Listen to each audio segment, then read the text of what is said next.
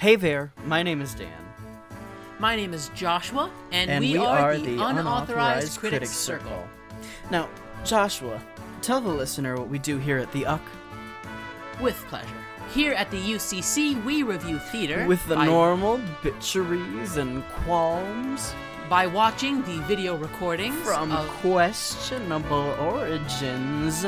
of various productions. This week, we are talking about the Broadway revival of Annie Get Your Gun, specifically the performance from May 15th of 2001. If you look long enough, you're not gonna have to look too long. Uh, the whole video's out there. You can find it It's in. not uh, the whole, there's a couple missing minutes. Oh, is there? Yeah. Ah, well. Well, the most of it. There are also a whole bunch of clips out there of this company. It's, you know, you could piece together a pretty good idea if you can't find it yourself. Uh, we mentioned this because while we review the show itself, we also talk about the specific performance we've seen. The internet is your friend, honey child. Wow. So, without further ado, the curtain is now rising. You know, I don't know how they got those guns in. You went through the security at the front of Hotel Theater. You can't. eh, There's all kinds of megalometers, and eh, which I'm thankful Meg- for. megalometers? Yeah, that's what they're called. Is that actually what they're called? Yes. You didn't watch the. January 6th hearings? We've lost a lot of audience right there. No, we probably we? didn't. We Uh, probably. I was gonna God say no. I'm not didn't. certain that we did. Please enjoy our discussion about the Broadway revival of Annie Get Your Gun. There's no biz like audio biz. There's just no biz that I know. Every single moment is elating. Every time we upload a new joint, I should go smoke a joint. Even though at times it's frustrating when we're debating each fucking point. There. There's no podcast like our podcast. Though sometimes we're misstressed. Oh, you bitch, I knew you Audio were biz, really? every time. We're coming with our very best. Though clinically you should be assessed. Didn't you lose head a bitch? I got depressed. Let's Let's, just do, do the, damn show. show. Let's just just do, do the, the damn damn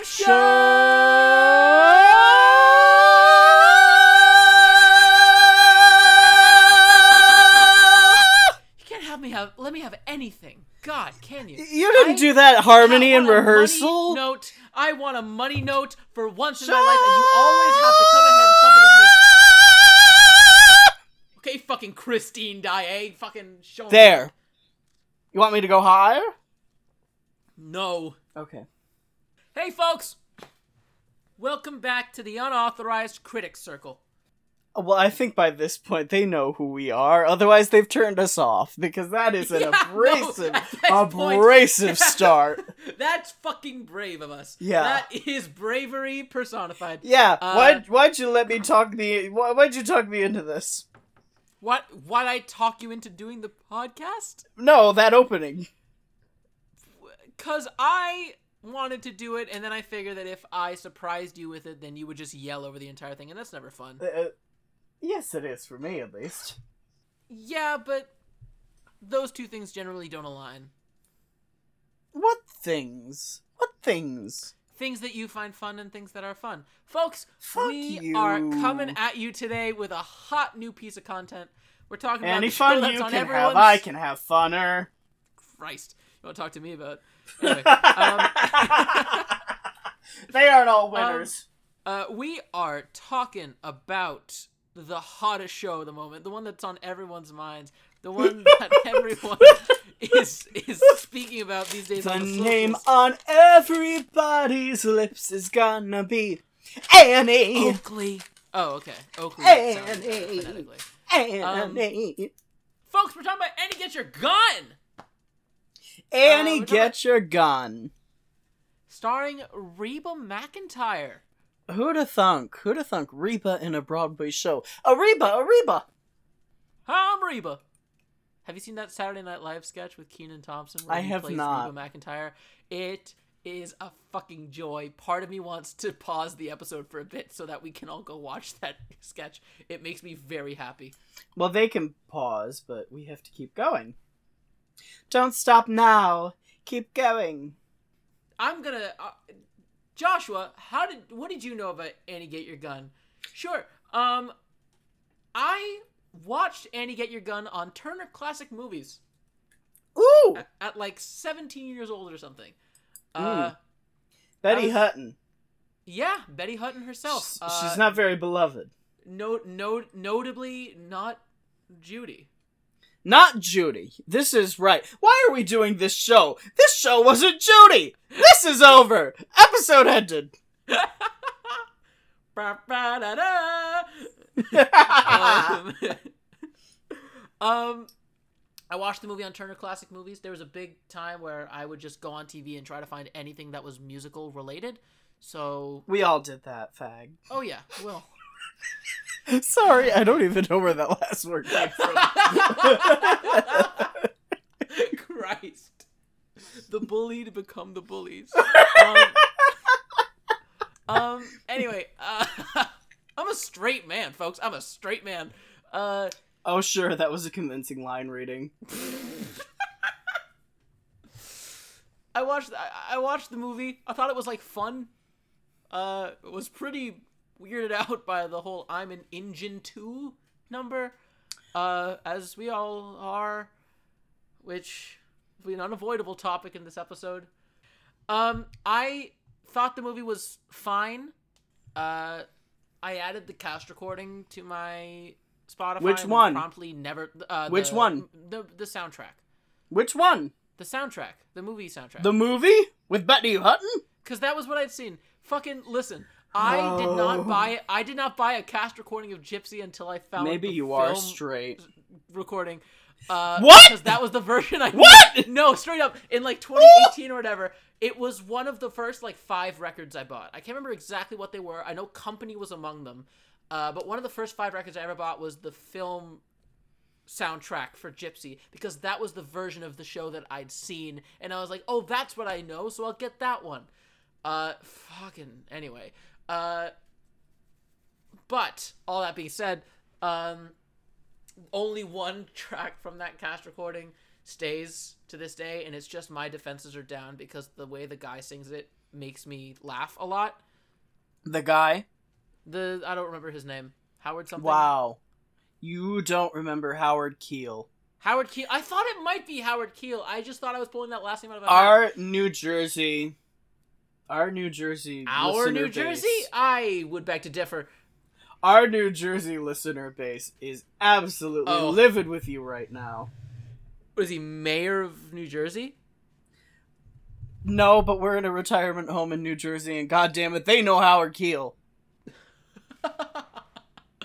My defenses are down. I like the way he says sings that a lot, so I enjoy it. My defenses are down. Yeah, he has a Defenses are down. It makes me laugh. Uh, anyway, uh, I'd seen the movie. I like knew it from that. Watched it once. Never really thought about it again. Bada bing, bada boom. You? So I had seen clips of the movie that should have been, and it was not completed, Mm-hmm. which was very traumatic. Mm-hmm. Um, and then I had seen the actual movie, which cost a million bucks, and yeah, well, it certainly cost a lot of money. Yeah. And I saw the TV. I don't know if you've seen the. T- have you seen the TV version? Not the. I've I only mean, seen the movie. Ethel did it on TV, but that's considered lost. Oh, that so? before before Ethel did it on TV, Mary Martin and John Raitt did it on TV. Oh, and I John have that. Raitt. Yeah, they released it on a Blu-ray. I mean, it's Oh, a kinescope. It's a kinescope, so it doesn't look like it's a Blu-ray. But they released it on Blu-ray. I have it. Yeah, John Raitt. You, you want to see if John Raitt can act? The, uh, go watch that. Um, and Mary Martin is terrific in this show. Mm-hmm. Uh, outside of that, yeah, I, I had never actually seen the show. I'd seen the movie, I'd seen the TV adaptation, had never seen the show. Mm-hmm. And yeah, we thought we'd take this for a spin. Kind of tying a little bit back to uh, that Mary Martin tidbit. While we're already here, might as well take it. Uh, might as well get out of our bodies. You oh, about mentioned her at and Janet end- Gaynor? Nope. Uh, you mentioned Oh. at the end of the last episode uh, that this was a very highly deliberated thing. Why was that? What do you mean highly deliberated? Like we deliberated a lot about Oh! what we were gonna. Yeah. Oh, uh, we we had deliberated what we were going to watch, and we had covered Bernadette Peters, Patti LuPone. There's also a video of Patti LuPone doing the show. We talked about that. We talked about Megan Hilty at Encores. Um, but Did we, talk about? I don't know that we talked about Megan Hilty at Encores. Yes, we did. She was mentioned. You dismissed it and said we would have Yeah. a lot of other opportunities to talk about her, which that's that that remains to be seen. But we um what we kind of really took time discussing was do we cover Mary Martin in Annie Get Your Gun because when else are we going to cover Mary Martin? There's a tape of her that exists in South Pacific, but we've done South Pacific, and really what the question came down to is when are we doing Peter Pan and what are we doing for Peter Pan? Mm-hmm. And tell them We're doing Mary Martin and Peter Pan. among Uh, others. Among, oh, are you try? You're saying this on the podcast so that I can't back out of it. Yeah, we're doing Mary Martin among others in Peter Pan. I get one. Okay, you get that one. I get one. I'll let you you know what that is. get one? I don't know. Do you You, you get, get? Peter Pan. I get one whenever it comes. I'll sit through all three Les Mis concerts. I don't care. You think I love Les Mis for some reason? Like, I am not a teen. I'm a full Well, man now. I like big boy musicals. Thankfully, you finally admitted that you're not young. I'm I I I- I'm a mature palate. Yeah, mature palate. Go eat with you Take at a restaurant eye sometime. for an eye, turn your heart into stone. This is all I have lived for. So, we both knew relatively little. yeah, we'd seen it once or twice. You know, Uh, and I had I've, listened. I've never seen the stage version. I, I I knew the. I had listened to a couple of different cast albums of it. Mm. I have it on vinyl like three or four different times, as one does. Um, I hadn't. I watched it once, listened to a couple songs, put it away in a neat little box. Uh, and I opened that box back up again.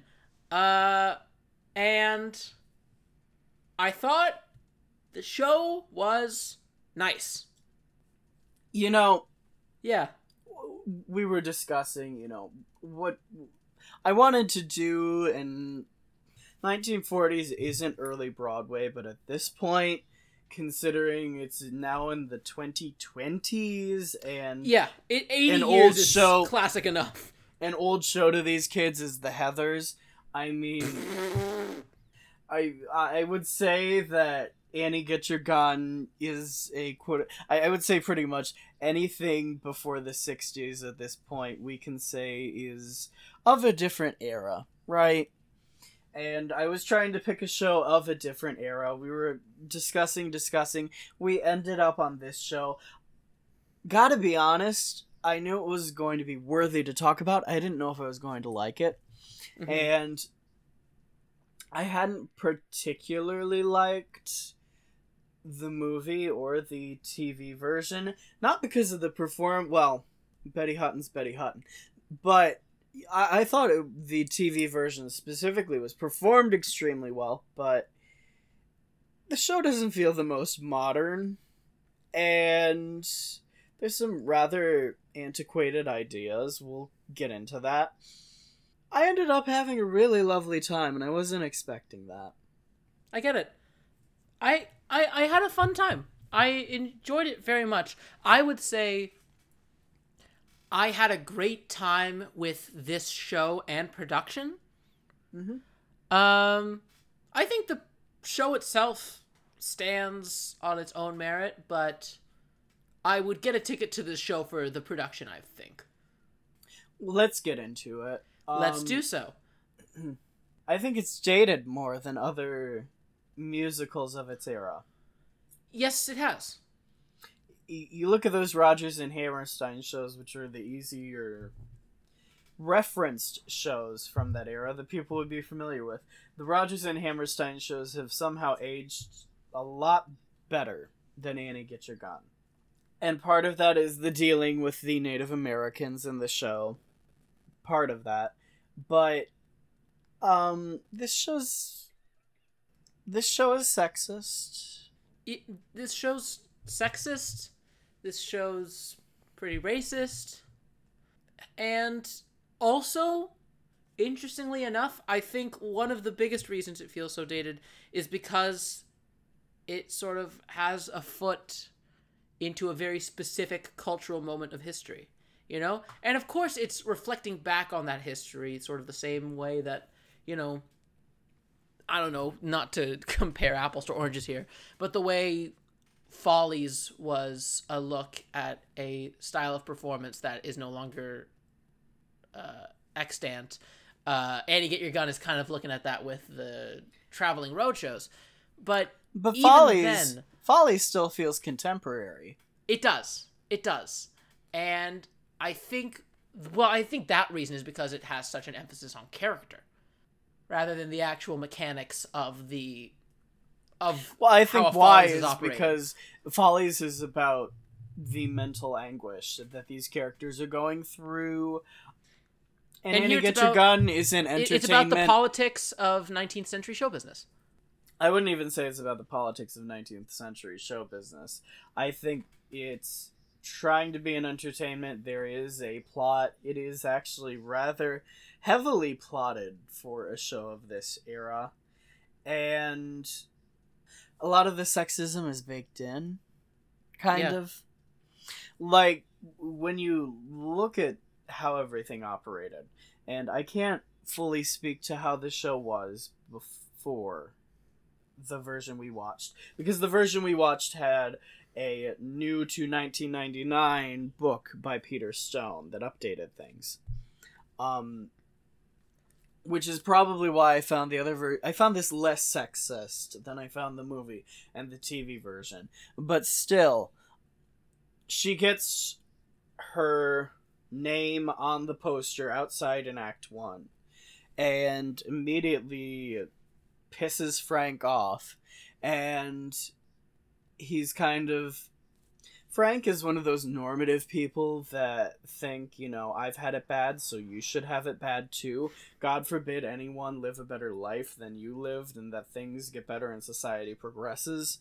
He's a very, very toxic, masculine white man. There's no way around it. That's just who the character is. Um, that's fine in and of itself. But the very next moment is he tells her he loves her. And she forgives that he's insulted her. Yes. It's moments like that that really start to add up. She's in love, so she excuses his first show of blatant sexism.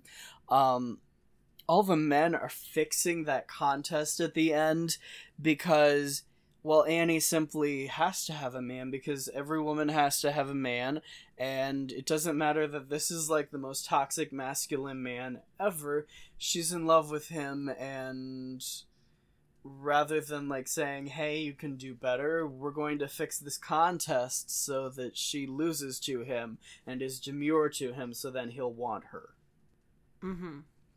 and then at the end, this production specifically, he throws the match at the end, which he does not always do. He used to No, no, like in, in in in the movie, that's what I remembered, and it was a whole like the crux of the movie was then you threw the match for me. Yes, I did. Oh well, I love you. hmm And it, it's very much he can only love her after she's thrown the match and kind Yes. of given in to him. After after she's made herself less than him. That's Mhm. the problem throughout the entirety of Annie Get Your Gun. He cannot reconcile the fact that she is potentially as good, if not better, than he is. His ego is too fragile, which is Exactly it. which is fine for a show, but the way it's handled is it, it, it's of its era, and there is covert sexism baked into the story, and it's because it is baked into the story, and because they're never fully dealing with the issue, although the issue is present, that it just feels not as fresh as some of the other shows. Mm-hmm. Guys and Dolls is not um completely kosher in modern day, but the women are intel are just as intelligent as the men, so it's more easy to forgive. I want to say, or you don't notice it as much. And I mean, there's a very clear power differential. She can't even. She starts the show as a complete illiterate, Yeah. and here's this big guy. I mean, we don't even know what her age is at the beginning. I thought she's like supposed to be very young. He's this older guy, and times do change. Times do change. All of this probably didn't even matter when the show opened. But the facts of the times have changed. Some things age better than other shows. This a- show hasn't aged the best. Yep. Which I don't know. What do you do? I don't think we'll see it on Broadway again. I can't. Yeah, I can't imagine. I think I mean- Encores was sort of that last burst, eh? it, Encores did it in 2015. I could see Yeah. Encores doing it again, and I would welcome Encores doing it again. I would.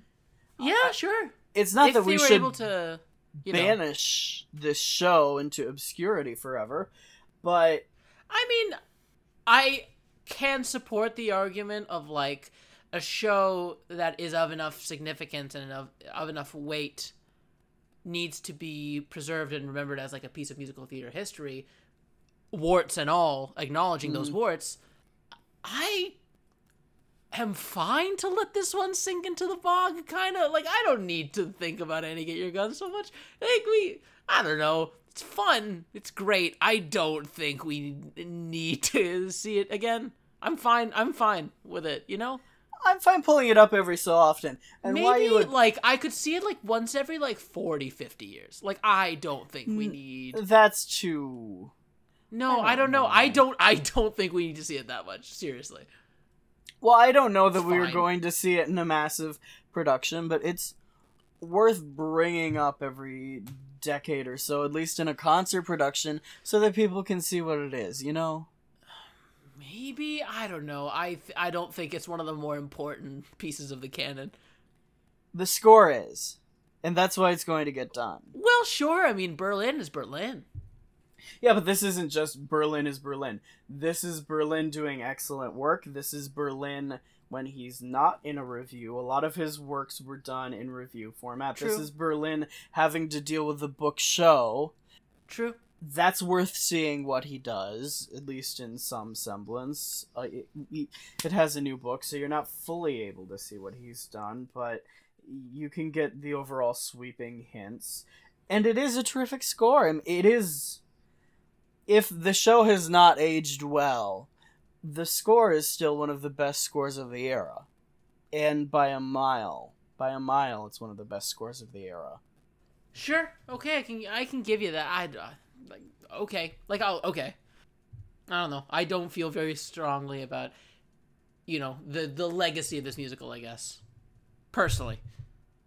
Well, I don't feel strongly about it either. I don't think it's going to get a full Broadway revival, and that's not what I'm arguing. But No. I'm, we don't actually have any kind of video of the actual show as it was, I guess yeah. No commercial. Or even- fair enough. even as it was in this revival. Mhm. Revival, revisal. So, for people to know what it was, you have to put it on. I don't mind it being put on in some capacity every 10 or so years.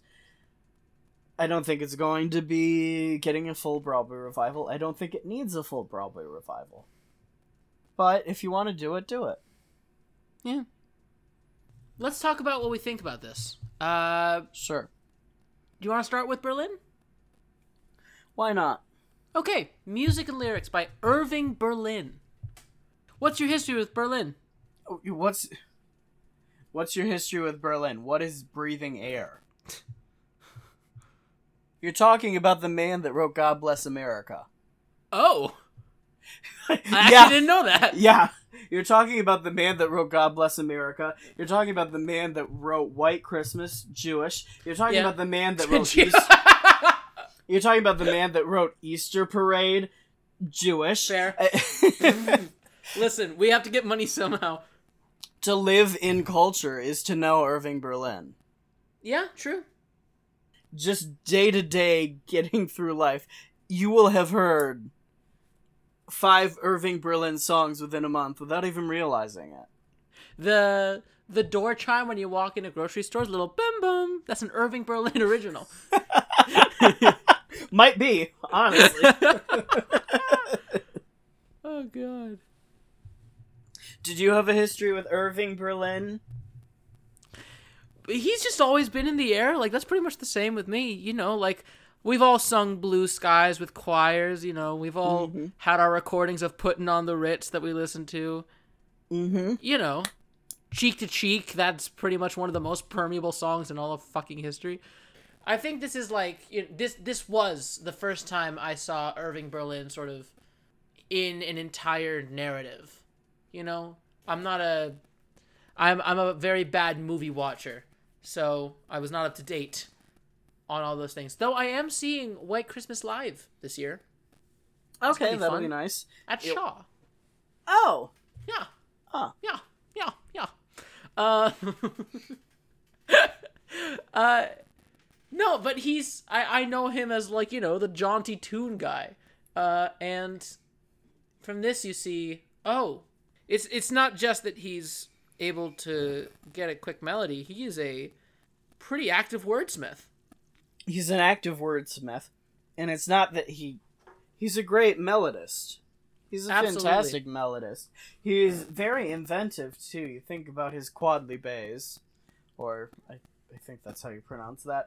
But um, old fashioned wedding. He's singing the one thing she's singing over him. Very inventive. he um he has a really great way of making it sound like it's just flowing out of people right both in melody and in words and when and when you're someone who's that verbally dexterous um that's a pretty hard thing to accomplish and i can't put my finger on what it is exactly that makes it sound like it's so naturally flowing out of the characters' mouths but it really does feel like that so often You know, he does write for character terrifically here, and so much of his early work was not for character. I mean, he wrote a lot of songs for Ziegfeld Follies. If I'm not mistaken, he wrote A Pretty Girl is Like a Melody, which is the most famous Ziegfeld Follies song. Um, he wrote for the. He owned the Music Box Theater.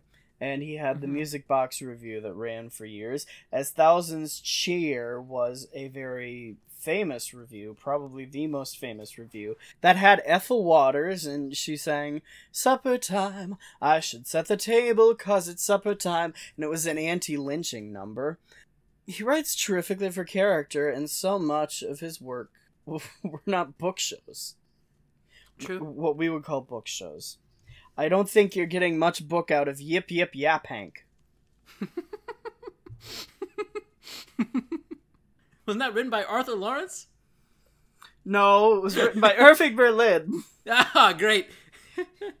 Irving Berlin, he really was just like a fucking cultivator, wasn't he?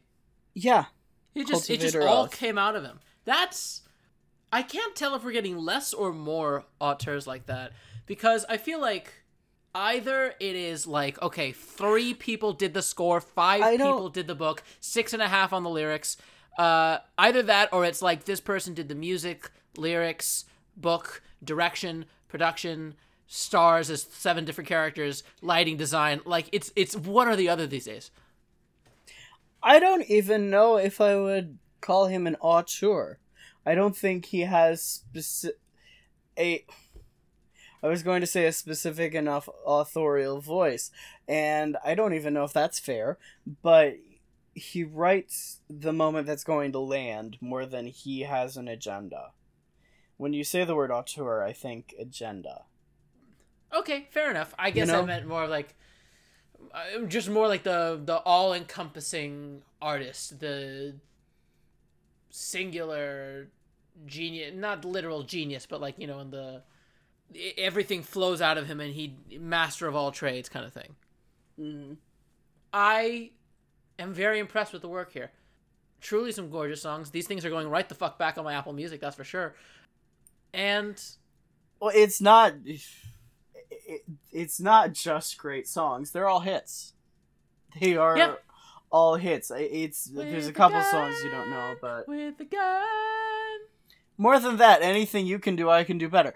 How Yeah, many commercials have you heard that have that in some Oh, form? that's not even Orange juice commercials, you know? I mean, listen, they put there's no business like show business three times in the first act. It is not just The hit of all know, hits. yeah, the hit of it, all it, hits. It, it, even transcends a, a hit. It is the theme song of musical theater. Like that is Mhm. like if you were looking for a reason to produce the show, I would argue that that is it. Like that is the, like that's the reason for that song. Like it's Even more than that, I, is there a better love song? I got lost in his arms, and I had to say. How many times have you heard that song? A million times. It's a great song. It works. it works. The score works and the score works great. Uh you want to know? mm. You want to know how eponymous the score is? You I'm just remembering this now. You want to know how? You want to know why? Go ahead. I'm just remembering it at this point. But how much Irving Berlin and Annie Get Your Gun were in popular culture. The last birthday that my grandmother had, we were over at the nursing home. And someone asked her, Well, you're, I think she was 89. You're 89, what have you learned? She sat there for a second. And immediately, Folks are dumb where I come from, they ain't had any learning. But I'm happy as can be, doing what comes naturally. Mm-hmm. Pop culture. She, she's culture. looking for the words pop to say. She's looking for the words to say. She goes to Annie, get your gun. Also a show tune singing grandmother. Any wonder why I am the way that I am. Answering a question with a show tune. As one is wont to do. hmm And some people don't think people sing. It's not realistic when they launch into song. Anyway, uh, I don't want to enable that conversation any further. Um, score. Good. Well, it's Good score. varied too. I mean, you, you listen to something True. like Moonshine Lullaby, and it's very jazzy, actually. And I can't tell if that's the song or the arrangements because we got some fucking arrangements in this revival. well, we'll talk about that for the production, but the arrangement Yeah. was actually pretty traditional for that song. Oh yeah, okay. it was pretty I, traditional. I for honestly couldn't tell. Um, you hear, and it's the railroad, and you're hearing the railroad track in the actual ba-dum ba-da-da-da-dum ba-da-da-da-da-dum choo choo choo choo choo choo. It, it's embedded in there almost you know? And she's singing a lullaby on the railroad. It, it it's jazzy where the score hasn't been jazzy before. There is especially with Reba there there's some country esque stylings that can be highlighted that are naturally there. It does a million different things. There's kind of an operetta leading man who has more classical sounding songs. Yeah, good point. It's it's clear that the, its place in like pop culture isn't just like you know. It's catchy. It's t- it's whatever. It's there's real heart in this too. You know, it's not just a great surface level strength thing. That uh, got got lost in his arms is one of the more emotionally devastating songs I've heard from the period. You know. Mhm.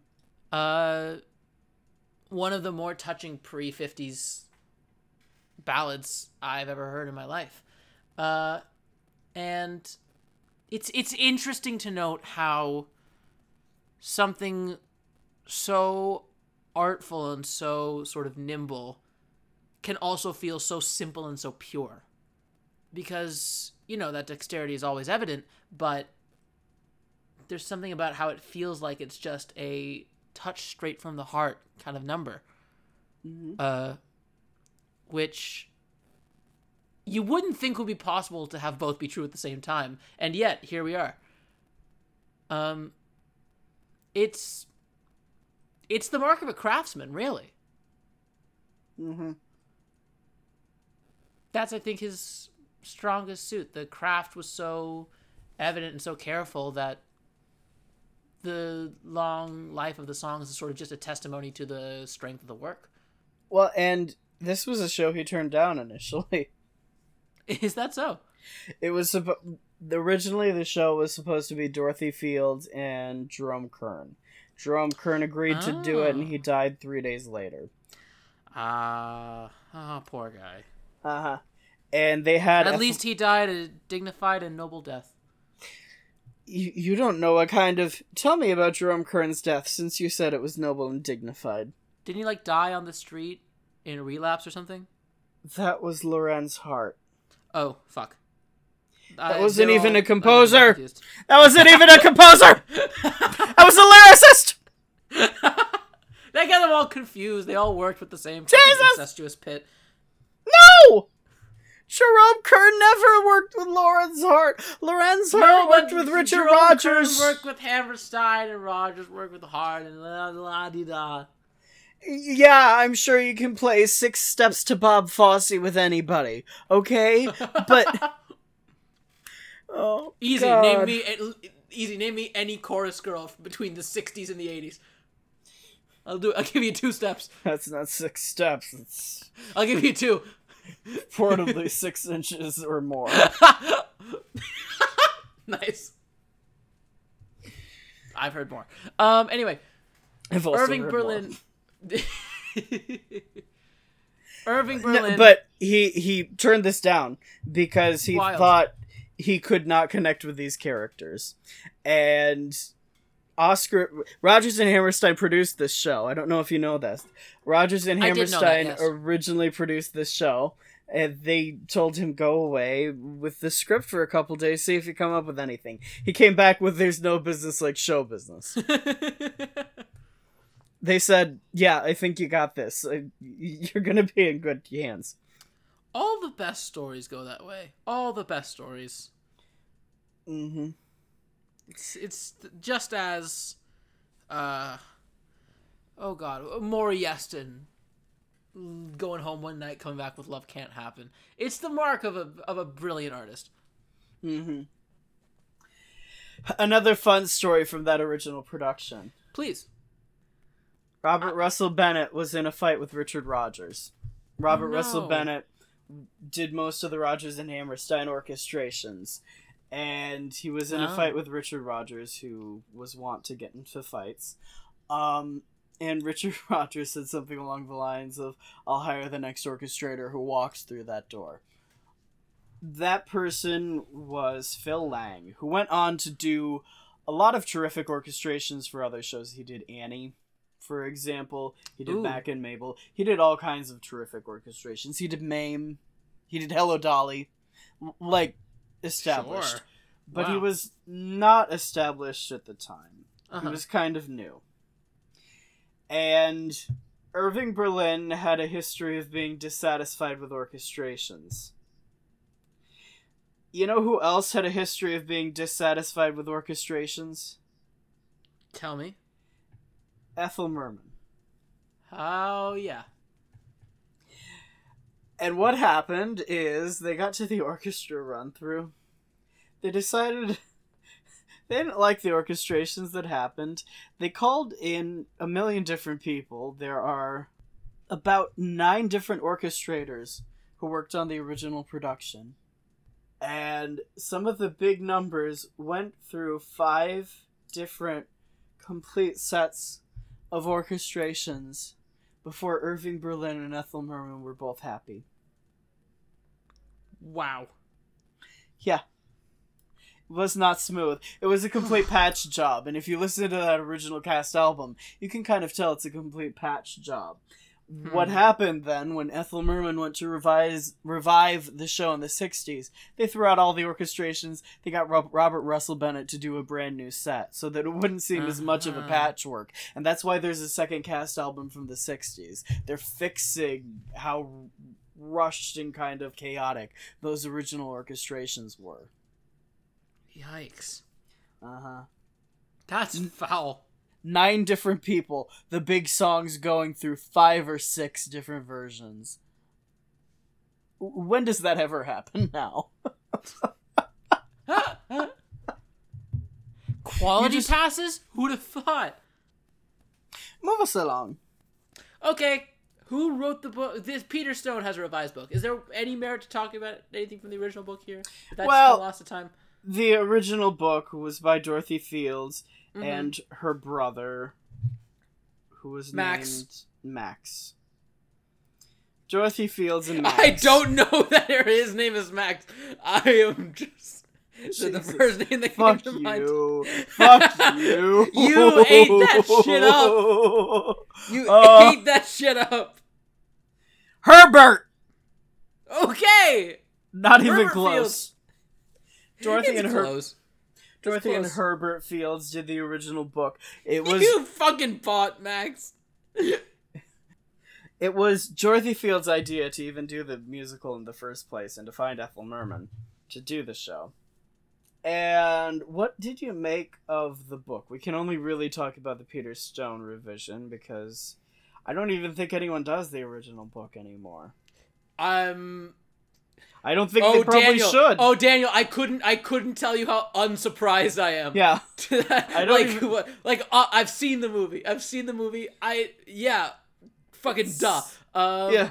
So that's a little Listen, insulting. listen. The 1999 revision is not like a piece of progressive feminist theater. Like it is not. you just want to think does it, a book this book from 50 years earlier it's not gonna get better you know? Like it's just sort of sort of gotta make do. Uh and you know what? That's kind of what this book is. I think it's probably i don't think i'm gonna outright definitively say that this is the best you can do with what you've got but you know what? Uh, okay like i don't know how much i'm in a position to really even be saying that but like okay at least we're doing this and not the original book um You that can being said fix mhm. I think you you can fix some of the most egregious things about the book. You can get rid of some of the most offensive lines. You can try and update the sensibility, but it is a work from a different era and you cannot completely divorce it from the era. Yes, yeah. That and that is the big thing. I don't think you should try to erase the indigenous characters from the show to outright, you know, try to exonerate what the original interpretations of the thing might have been. It's just like, you know, there's some bum stuff here or there that I wonder if, you know, given that other 20 years, I don't know, did Encores revise it even further at all? That would be interesting to find out. I couldn't Yeah. tell you. I'd, I'd be curious to know. Because 2015, not perfect, but I'm sure had an idea of where to go there at that point. Uh, that being said, besides, you know, the politics of this book, um, I found this pretty well structured. Like, it's a pretty tight musical. Well, not tight as in, like, snappy, for sure. I, there was a point I was very much looking at the screen and going, "Oh, okay, another forty minutes, gotcha."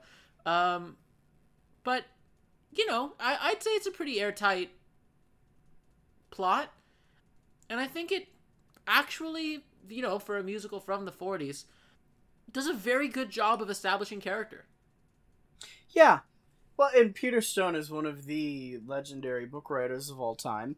He did when he did interviews about Annie Gun. He said it was a well structured show to begin with, so it was hard to revise. And then Yeah. you had to contend with what the estates wanted and what the estates were going to allow. He, he admitted that the show was horribly racist, even though it was perfectly structured.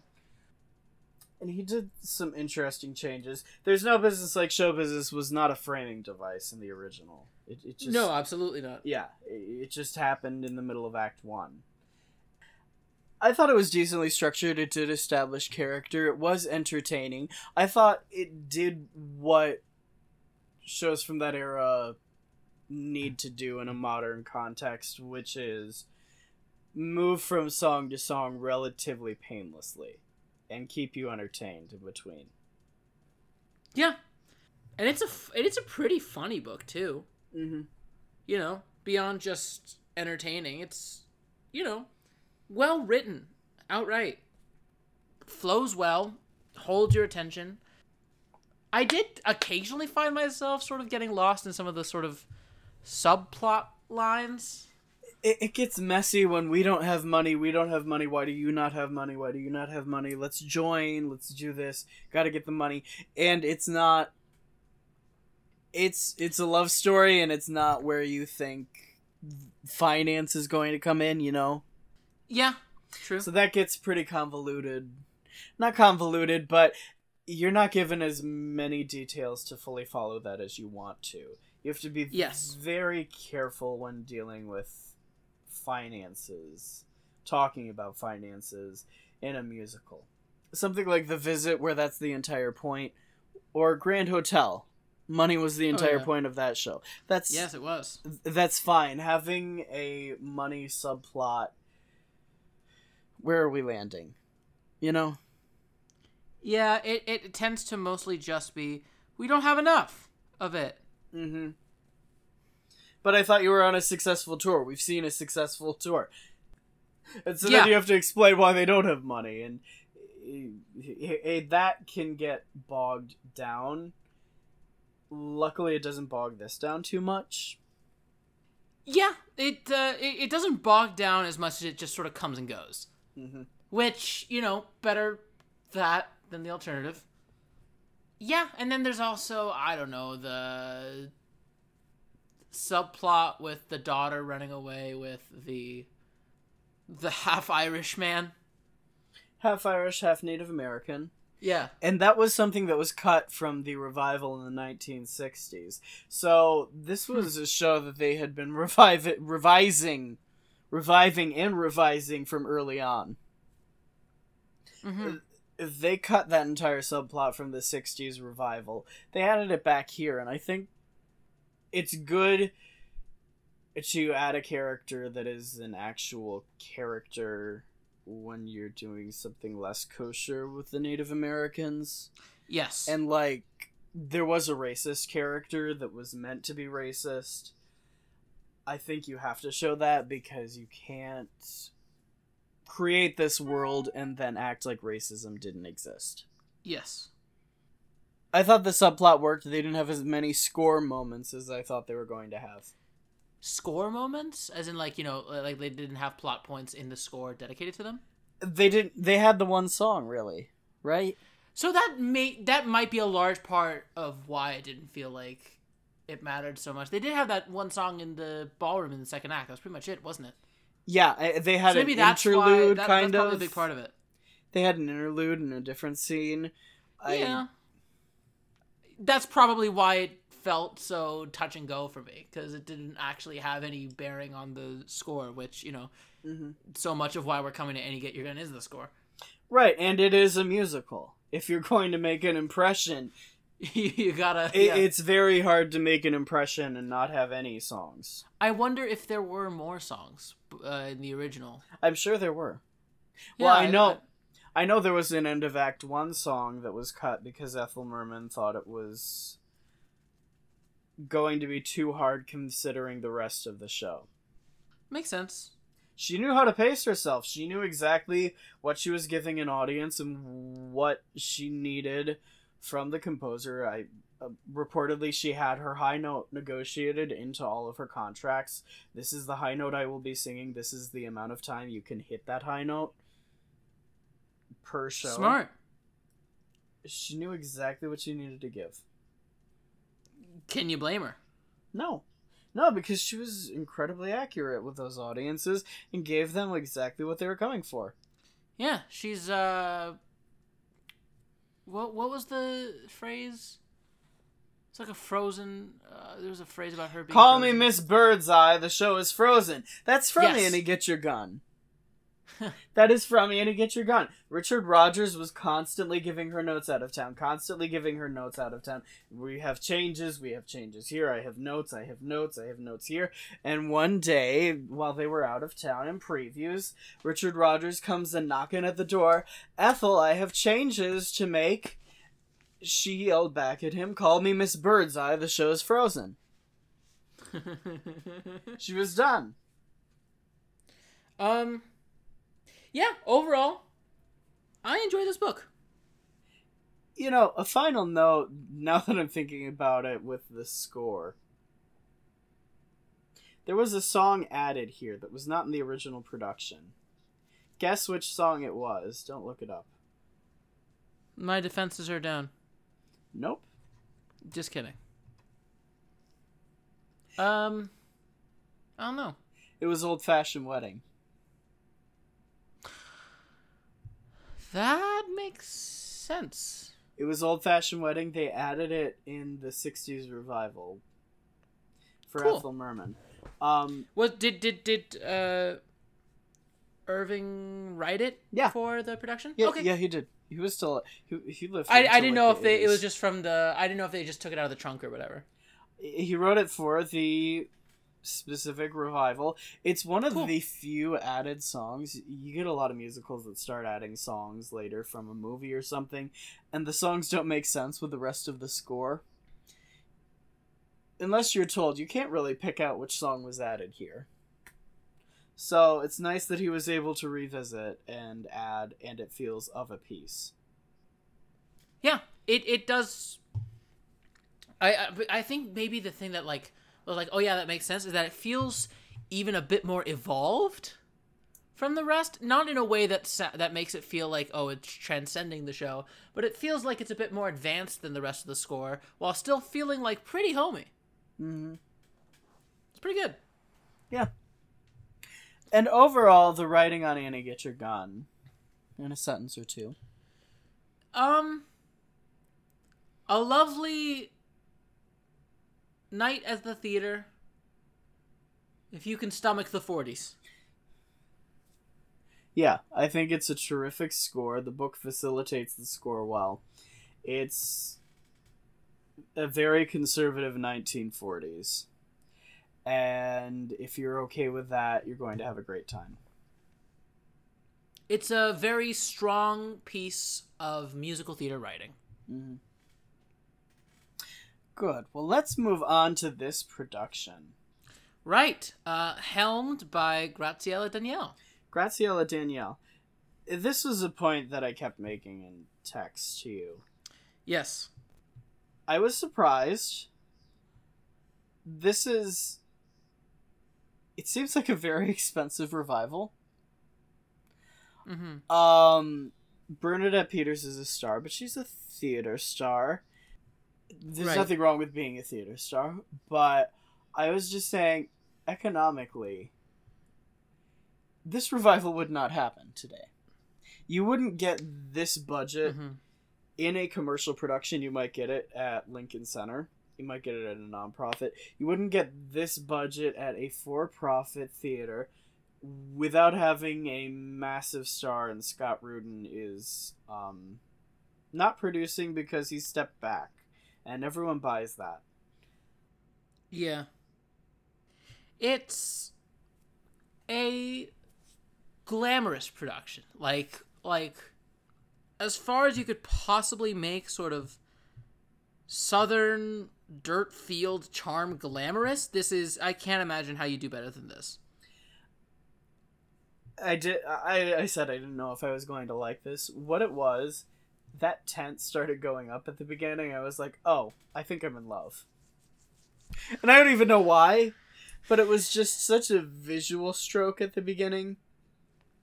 That it Listen. was. I utterly fucking adored the framing device. I utterly adored the framing device. And I love when shows do this framing device, especially when it's like dramaturgically well thought out. As I think this was. Is this about Though- the lighting rig? Though at the top so oh you have the curtain guy comes out and he like and opens the thing rig. with the shut the fuck up. He opens the thing with like a hand crank. Yeah, and I'm like, "Okay, this is cool. We are like going full on 1860s with this." And then you open it up and it's like you see the tent and you see the band to the side and you see like the structure. And you see this extremely modern high-tech lighting rig. And i'm like what the fuck? And it's not like a oh this is like a placeholder for something else. Oh this is designed to look no it's just like a regular modern expensive lighting rig. And then it goes up and that indicates the show's beginning. I'm like okay so wait is this like a so are these contemporary performers acting out the 1860s or is this meant to be like an 1860s recreation but there's just suddenly fucking high-tech technology and like there was also a turntable that elevated and went around and I was like gorgeous I love you but also like what are we doing here? I, I, I really couldn't tell what it was going for in that sense. And after about like 40 minutes, I stopped caring. But it, it bothered me considerably. Suspension of disbelief, Joshy. Fucking sure, to an extent. Don't do the hang crank on the outside then. Decide if you're going, yeah, we're gonna do the 1800s, or yeah, we're not gonna do the 1800s. God, at least have some coherency. That seems a nitpick. I it seemed pretty fucking blatant to me. It's not like it was a very well hidden. It seemed like it was a very conscious decision that I'm trying to wrap my head around. Uh, they Did it had seem like lights. it was not a conscious decision to you. They had lights.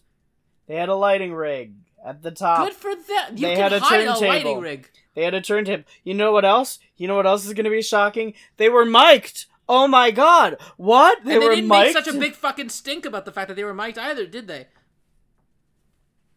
I don't know. They we didn't didn't make hear that the into a sound big. design in the house. They might have.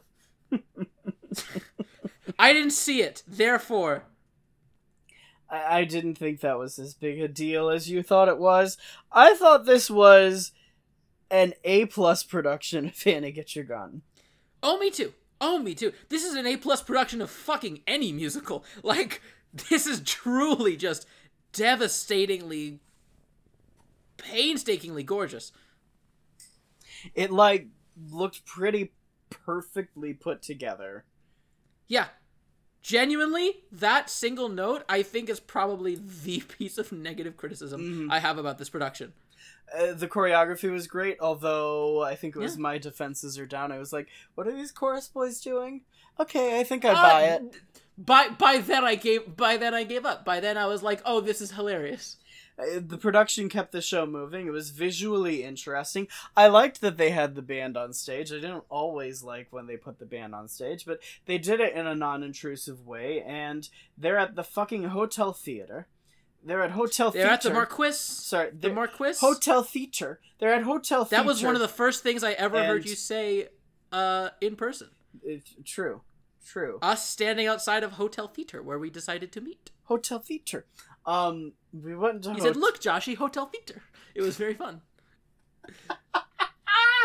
Um, yeah, uh, we went into hotel theater, and First thing you learn the from this from the video of this is production like is fucking huge. It is a fucking pool. Yeah. Like stage is way too wide.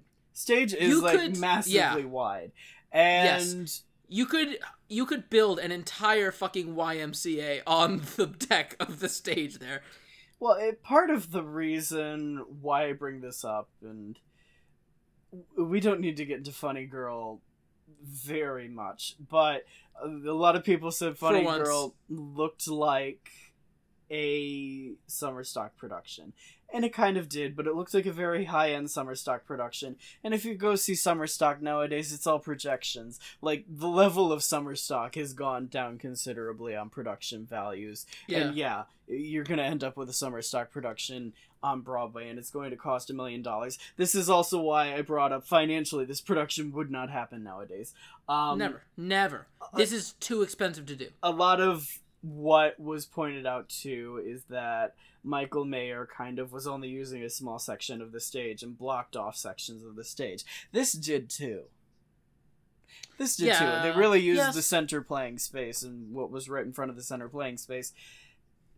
But it worked because they put the orchestra on the one side and it's still a massive stage. They still had a massive amount of playing space in there.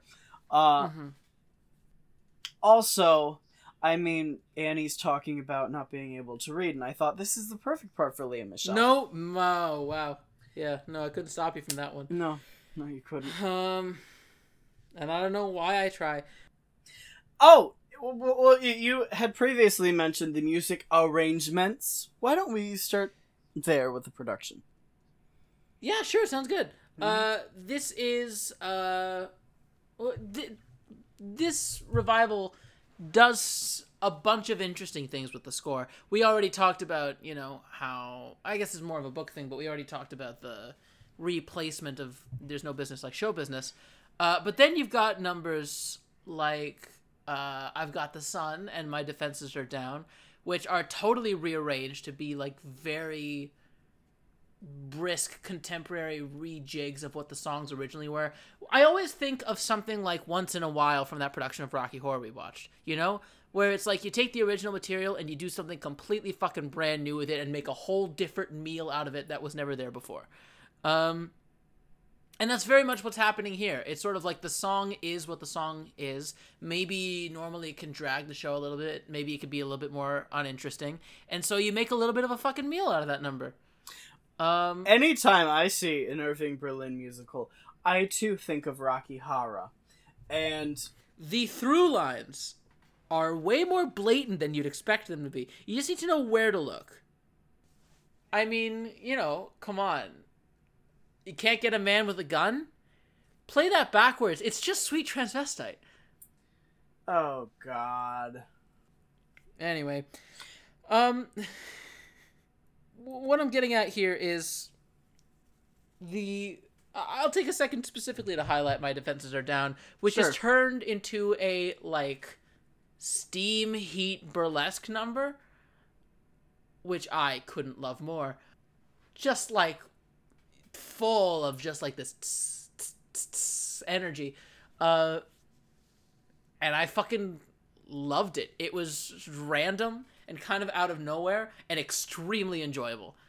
And I loved it so much.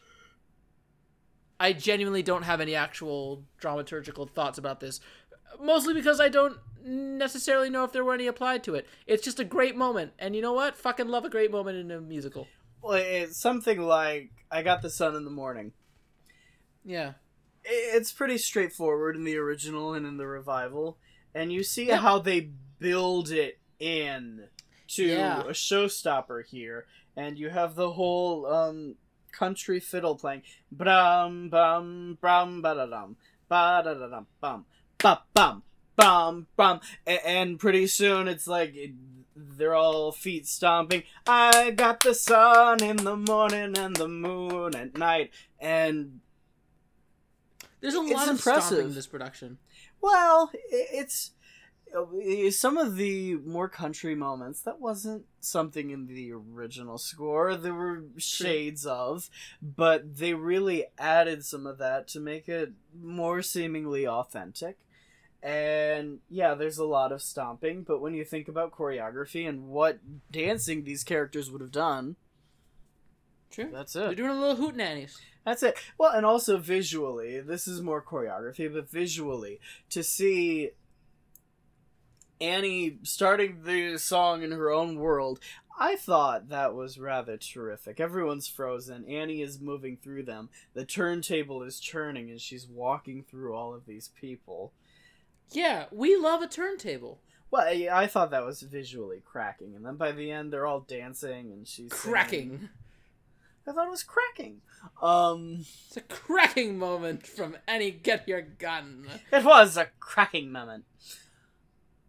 It just Graciela Daniele knows how to build a showstopper. Hell yeah. Um, There's great choreography, really, throughout the entire production. It is majestically choreographed. You you you can tell when you have a director who is a choreographer that you're going to get a, an extremely thorough visual picture Mhm. from a production. What is it about the director choreographers that n- just know how to make a stage feel like a painting? Well, a lot of them started as choreographers, and they inherently know about the body and movement. Mm. And so it's not only the body and movement, they're choreographing the set. This right. show Yes. maybe stopped twice. And when I say stopped, I mean like a full blackout. We're changing the set. I, you Yes. think about that train. I think that was the first big change that we had. There was a train set that came out, and you watched the train set come on to music, and it was like timed with the music. It was interesting to watch. And yeah, the And it's also, it you know, moving. well tied into the production's premise. Mm-hmm. The book kept everything moving, and the production really kept everything moving. It was it was so easy to watch, and musical theater is not easy to Musical watch theater. sometimes. Yeah. Usually you're sitting there like, oh Jesus, who paced this show? Let's pick up the pace. Okay, now you're going too fast. Slow down. You have a million different notes if you're like me that come up in your head. This I didn't have a million notes. And it wasn't that I wasn't thinking about things, because I was thinking about things, because I noticed a lot of the sexism throughout the story that was covert and kind of hidden, that they tried to hide more. Um, I didn't have many production notes, but it was also easily watchable and easily digestible and well done. Yeah. It uh I don't have many notes. I just have heaps of compliments. Mm-hmm. Um fuck you for putting a trapeze act at the end of the first act. Holy shit. Um like what the fuck? Whoa. Um that was jaw dropping. Like I couldn't have fucking foreseen that. Um What? And spec fucking yeah, spectacular. yeah, it always knows you need to make some kind of visual flourish to keep the audience Yes. entertained. It is always flourished. It is always that's kind of what you have to do with musicals of, you know, the pre-golden age. You sort of have to impose something stimulating upon it to make it really an enjoyable experience through and through. Uh fucking did that. That's for damn sure. Well, impose, Um, but if you impose too much, you're going to force things, and this never felt forced. Yeah. Never. Yeah, I, I I thought it was devastatingly gorgeous, incredibly paced, constantly busy, and never, you know, it it shoots for the for the moon and hits the goddamn moon. Like that's that's exactly what this production does. It is so bombastic and large and glorious, and it always works. Mm-hmm.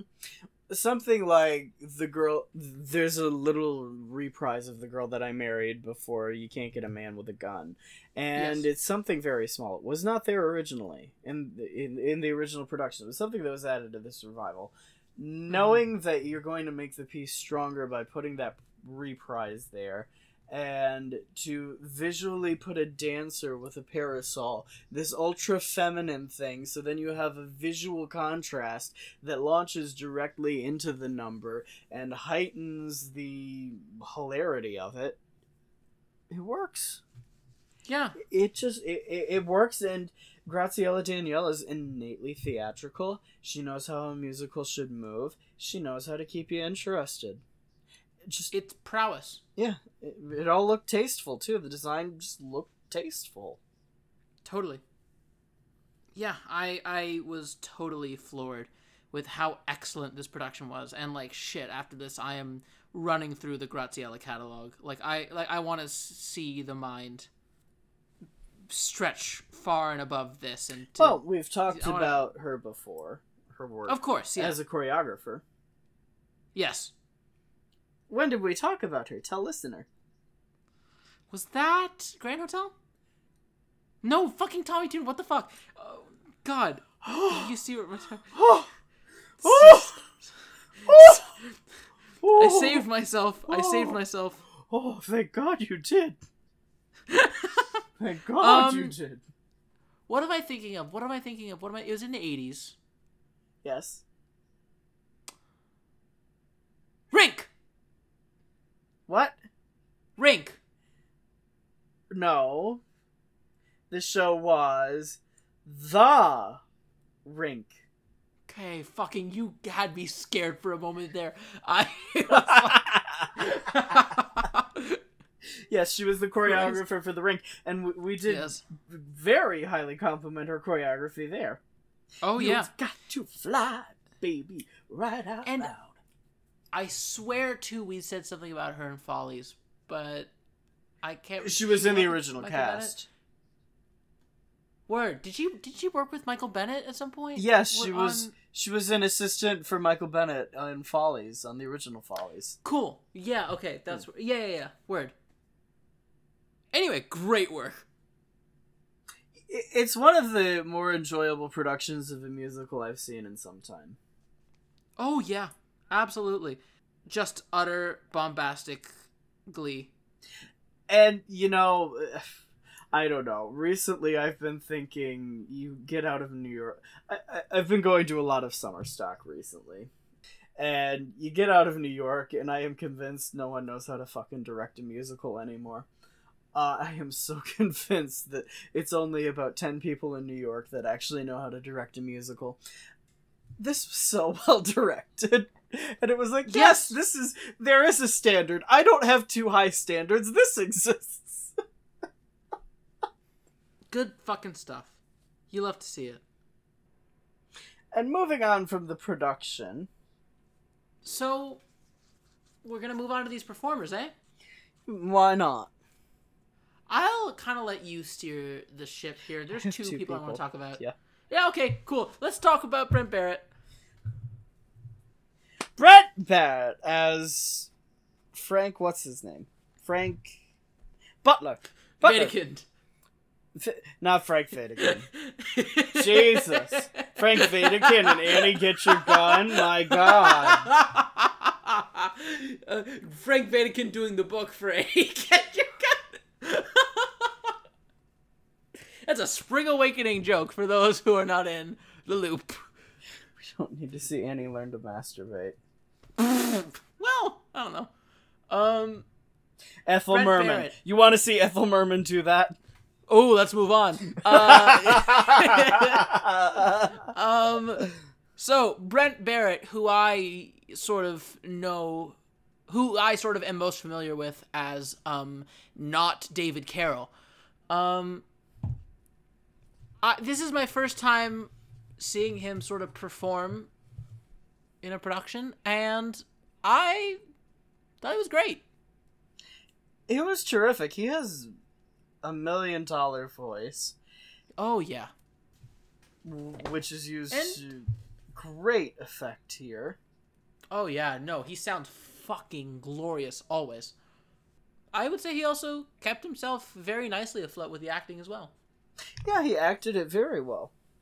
Um, established character, Mm-hmm. kept with the character. He wasn't. He's playing an asshole, but he didn't come off like an asshole. Like, Yeah. there's some Yeah. times where you're just like, okay, you're overdoing the bad guy thing a little too much, you know? Totally. It's people play thankless characters very thanklessly sometimes. Mm-hmm. And that was not the case here. He's like too charming for his own good. Mm-hmm. Um, but it works for the character, and it actually makes him a lot more palatable. It makes it it makes it make a lot more sense why him and Annie are a thing. Whereas you know, with someone with less prowess, the grody-ness of that egotistical nature might be a lot more present, a lot more intolerable. Great job, great job. Um, He was a replacement, and he didn't feel like a replacement. I, if you told me he originated. yeah, no, I did mess. I I messaged you asking if he originated. Yeah, he seemed like he probably could have originated. Well, and he had done a tour of Annie Get Your Gun before this revival with Cathy Rigby. Is that so? Yep. cool. And then obviously the the one worth talking about here, very clearly, Buffalo Bill. Um Conrad John Schuck. Is that true? Yes, Is that their name? Conrad Okay. John Schuck, who was one of the Daddy Warbucks in Annie. I believe he was the longest running Daddy Warbucks for many years. Many Cool. years. Hey, Reba McEntire's Broadway debut, huh? Reba McIntyre as Who Annie the Oakley. fuck would have thought? Who'd have thought? She hadn't she hadn't done that big sitcom by then, had she? I don't believe so. That was like I think she actually did that sitcom immediately after, After? Annie, hmm I know. which is wild. I know they had discussed putting Annie Get Your Gun, making a TV movie of it with her after she finished, and it. Fell oh, that would have been great. Yeah, it fell through for some reason, but she's really terrific here, and it's one of those performances that you had heard. Oh, she was so great. Oh, she should have gotten a replacement Tony. Oh, they considered adding a replacement Tony for her. Oh, it's such a terrific performance. Great, great, great, great, great. And you're kind of. I'm sure she's lovely, but really? Does it live up to that hype? Well, it does. It actually does live up to that. It hype. actually does. hmm It's a stunning performance.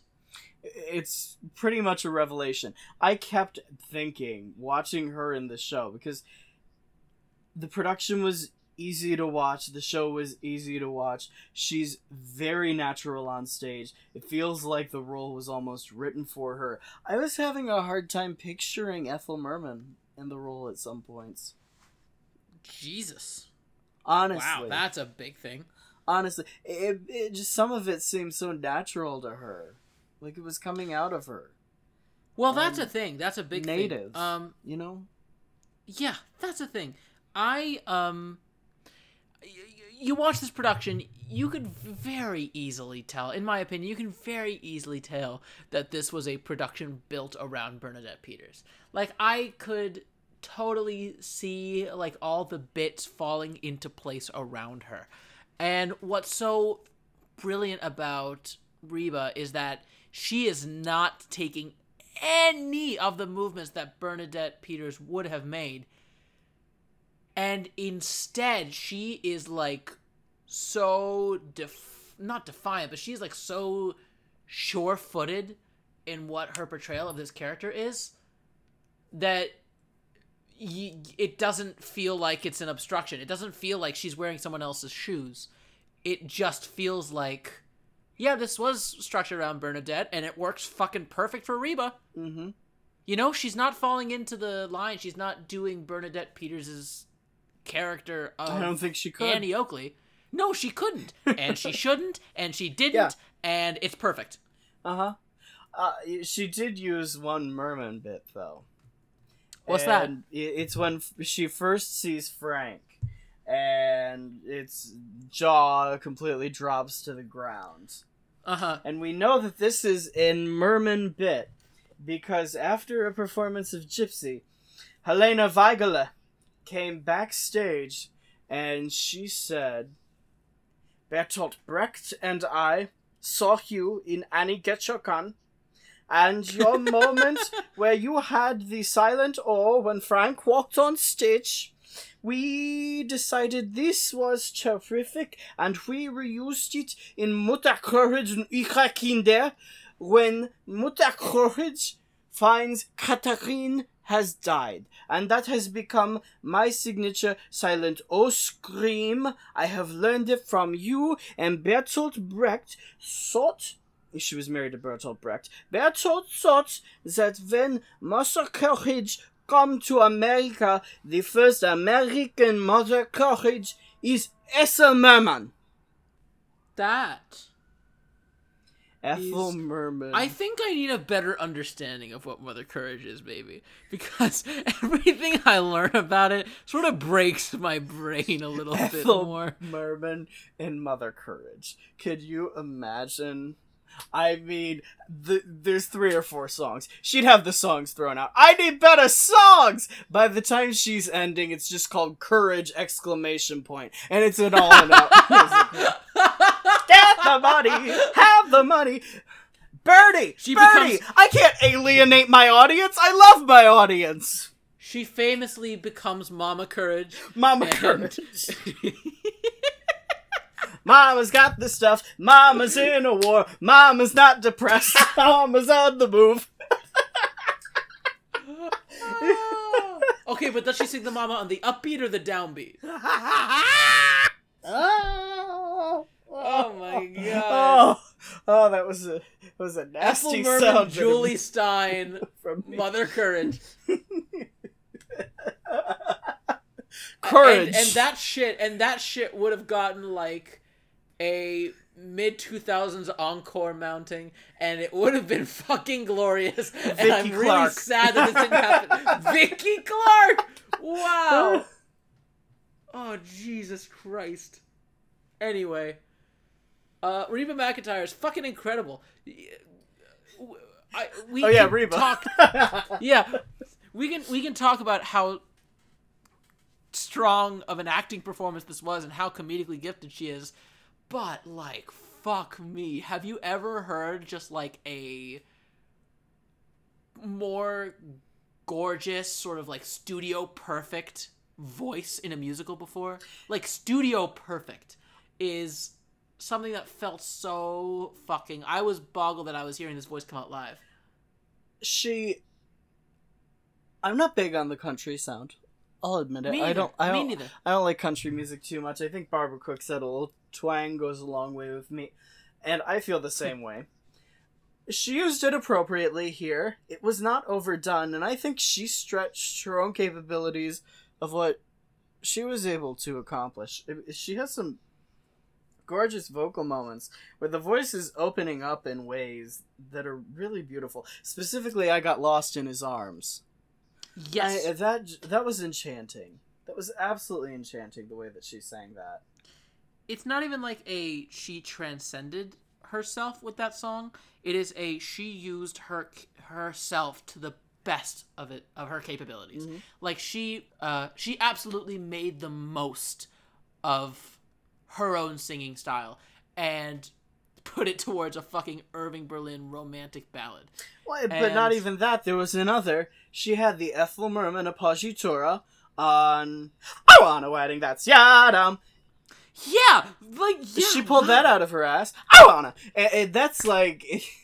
The, I'm the German Ethel Merman, don't you know? Eh, That's the Ethel Merman sound that everyone imitates. She pulled it out of her ass. She put it in. It, com- it seems completely natural coming out of her. It's honoring the material as it is, and she's bringing herself to the material. I think that's really the performance. She's honoring the material that is, and also bringing herself. And it's a very hard balance to strike, and she makes it look like she's not even striking a balance. She's doing it so easily. Yeah. It, it feels like such an effortless performance. You know what I mean? Mm-hmm. Uh, it's so in her, and and like, I think what's great about it too is that it doesn't feel like Reba's an actress. It doesn't feel like that, No. but she feels like a musician, a musician brackets comedian. You know what I mean? Like that's what this performance kind of feels like to an I wouldn't even, and even say to that, that... it's necessarily a performance. She's just living on that stage. Yeah, very much so. And I think because of the way that like, you know, it is structured around Bernadette and because of, you know, all that, uh there's I don't know, like 10% of the humor that maybe doesn't land especially in the first sort of like 20 minutes or whatever.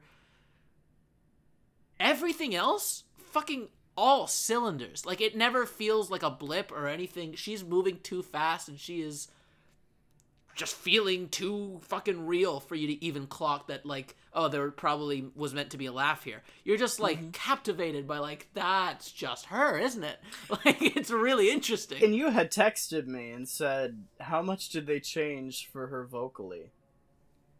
They didn't. They didn't. She's singing the Bernadette Peters arrangements. yeah And yet, it seems like, oh yeah, they completely tailored the entire score to her. No, she just seems at home no matter where you put her. god that's fucking incredible Mm-hmm. As far as Reba as an actress, I do think she's a natural comedian, as you said. I do think she can act. She certainly can establish a character. I don't know if her talents are as malleable as some of these su- casting suggestions you've seen her name come up with over the years. And I mean, every revival, her name seems to be mentioned. Oh, Reba should do Mame. Oh, Reba should do Hello Dolly. Reba should do this. Reba should do that. And I do think she should come Um, back to Broadway.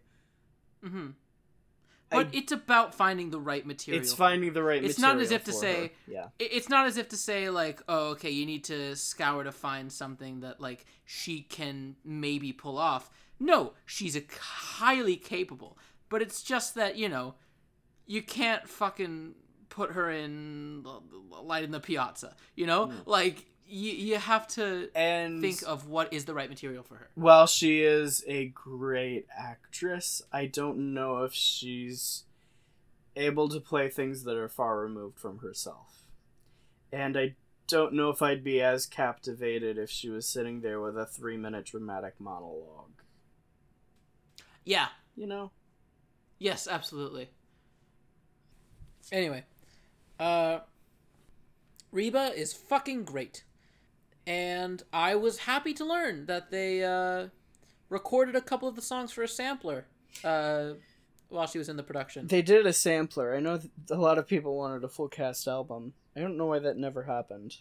Yeah, I am kind of surprised especially with Brent, too. Actually, I think it didn't happen because they thought they were going to get the entire score when they did it on TV. Well, And that fell yeah, through. no, that makes sense. That Mhm. makes sense.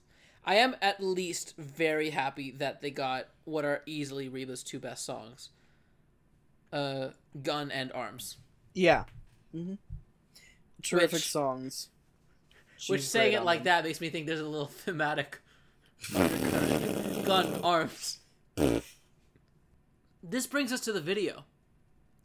You know, I, th- I, I it works very well. It works very well. It works very well for what it is. Mm-hmm. Sure, yeah. It seems uh, like it was a bit of a.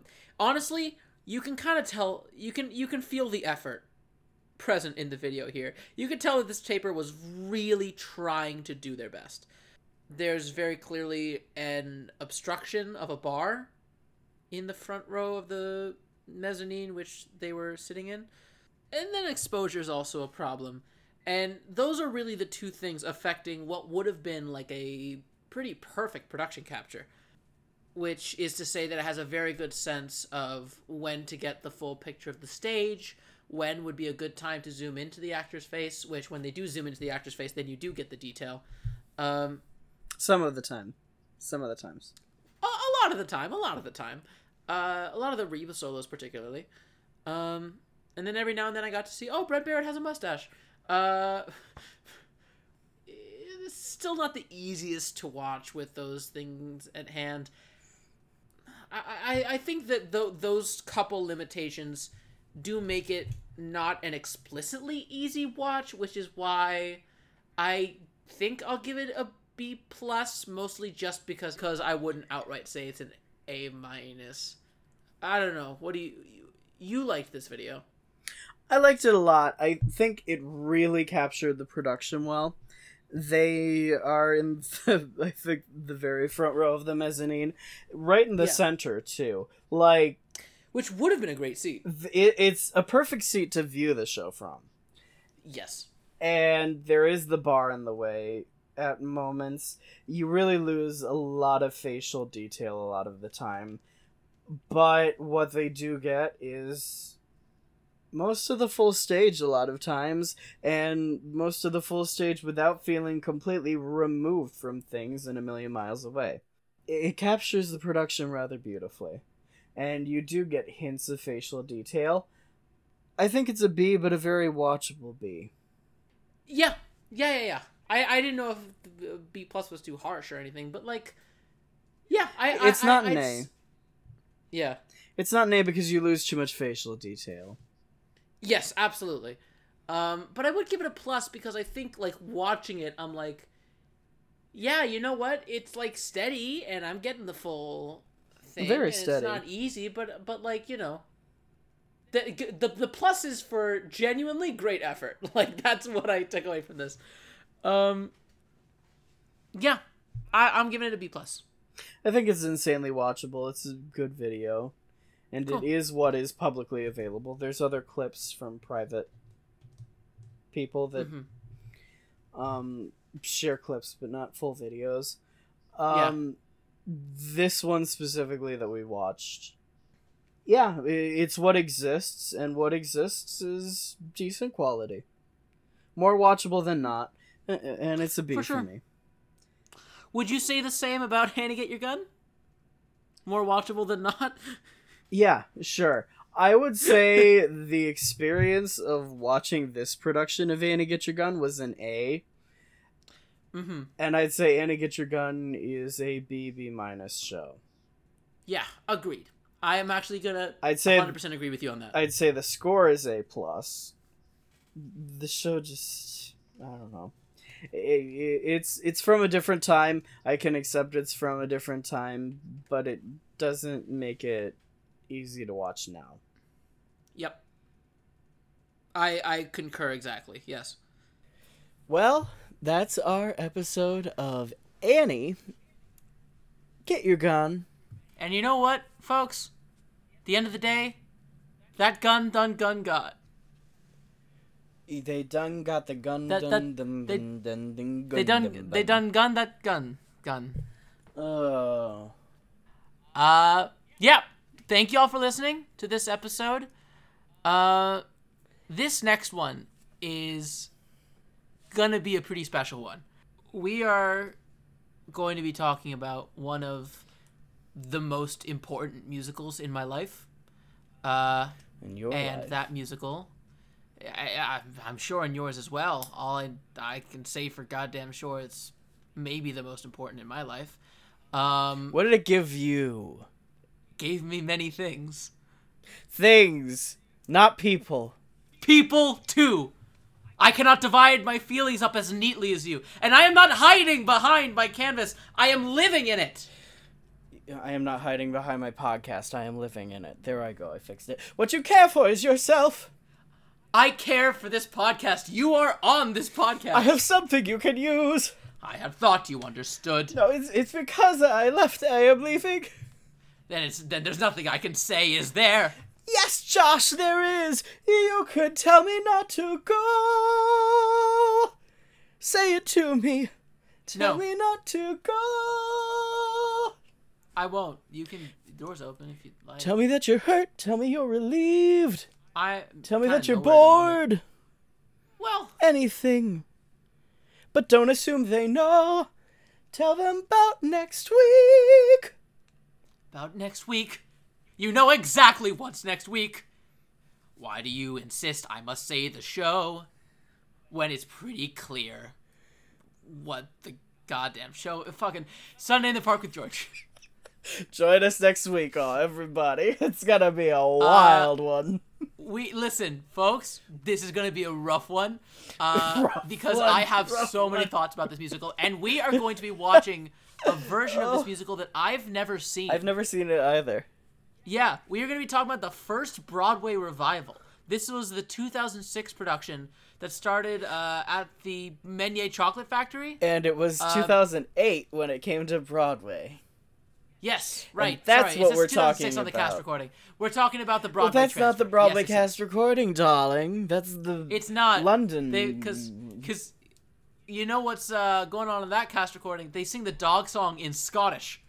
It's a lot to take in. Oh no. No, I like it so much. Really? so much. But what's a Scottish dog doing in France? What are British people doing in France? Yeah, but that has no standards. Are you saying Sunday in the Park with George is a No, musical that has no uh, standards? no, you're talking about Wow. Les Mis. You're talking about Les Mis. You're talking about Wow. Les Mis, right? Wow. That's the one that everyone. Oh, what are British people doing in France? Wow. You Wow. don't you put words into my mouth. But it's so fun. I know it's fun, but it's not good. Well, whatever. Folks. Oh, is this just the most important episode we've done? Um, like, Well, great, great. Way to lower their expectations so that we can come in with a surpriser. fucking tune in or die. Fantastic. Um, We're gonna have to spin gold next week somehow. Not next week, two weeks from now. We're on a bi-weekly schedule. First time I've ever tried bi. Uh, Jesus Christ. Uh, all right, that's it for us tonight. Uh, you're gonna have to tune into the next episode, folks, because uh, as far as this one goes, I've nothing to say. you have many things Well, nothing that's not been said. said by you, though, Josh. I do not know where to go. Nor did I want to make things that count, things that will be I new. did what I had to do. What am I to do? Move on.